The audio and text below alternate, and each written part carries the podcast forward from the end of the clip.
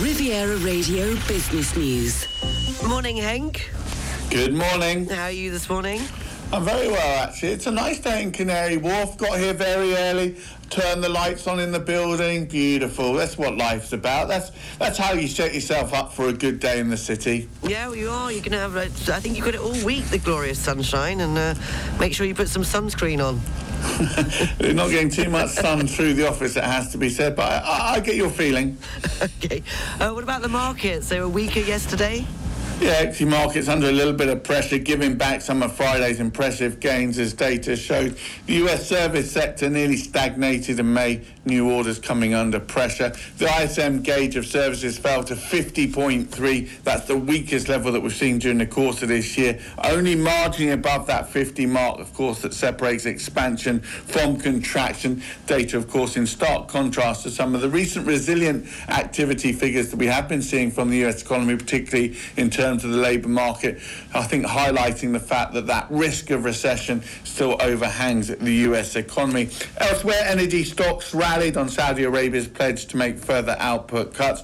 Stoxx 600 in Europe fell half of 1%. Biggest loser yesterday was actually the luxury goods group LVMH as data from China continues to deteriorate. Over on Wall Street, the S&P 500 was down two tenths of 1% after briefly touching bull market territory, having risen 20 20% from the October lows.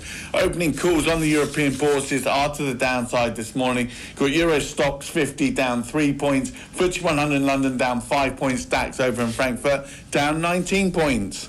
And Apple, they've uh, revealed a new headset. It might set you back a bit. It does set you back a bit. Apple have launched what they describe as biggest new product range in a decade. It's a mixed reality headset named Vision Pro headset. It's been seven years in development. Introduced us to the idea of spatial computing, apparently, but as you say, comes at a cost. $3,500. Device apparently looks like high-tech ski goggles. Will have its own operating system and a dedicated app store. Can use it for both virtual and augmented reality. You'll be able to watch content, TV that's got an ultra high resolution display, 23 million pixels across two displays. Apparently makes it feel like you're in your own home cinema. Apparently lets users uh, adjust and enjoy their content in a way that makes them feel like they're in a physical presence in their space. So really important perhaps in terms of the way people access gaming, but also the work environment, presentations, virtual conferences will all change under this new device device. Apple said they expect to sell 900,000 units in the first year. Investor reaction, which I think you probably highlighted a little bit, a little bit muted. Apple shares traded close to record highs on Monday, slipped back, gave gave back actually 2% gains as the announcement came through. Some concern perhaps around that price point of $3,500. Think you'll invest in one?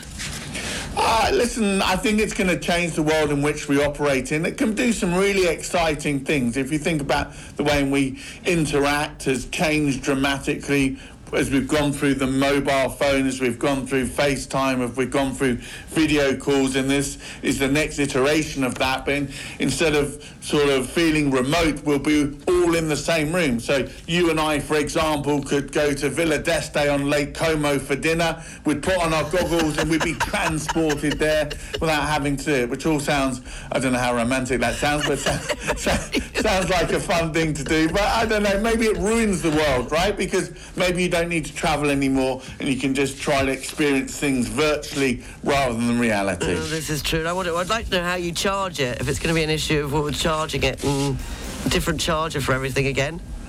Uh, well, they're trying to standardise a lot of those things, isn't it? Certainly, our friends in Europe are very keen on those types of things.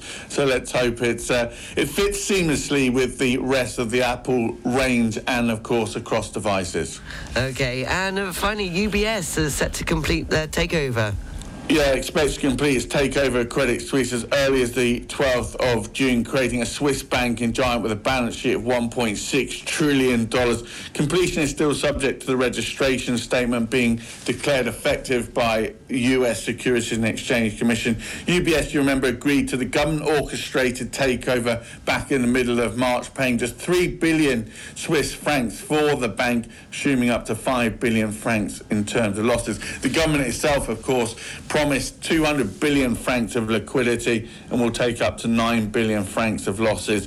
Under the share takeover, Credit Suisse shareholders will receive one UBS share for every 22.48 shares that they hold. Remember, this is now a mega bank. It will see assets, oversee assets of $5 trillion, employ 120,000 staff around the world. Well, at least initially, we do know, of course, lots of synergies will be produced by this merger of the businesses, and no doubt some of those job cuts, unfortunately, will start to shine through. And the foreign exchanges, please, Henk. Pound against dollar coming in at 124 this morning. Euro dollar coming in at 107. Going to be at 1 euro 16 cents for your British pound this morning. Well, have a good day and speak to you tomorrow at the same time. Thank you. Have a good day. Henk Potts from Barclays.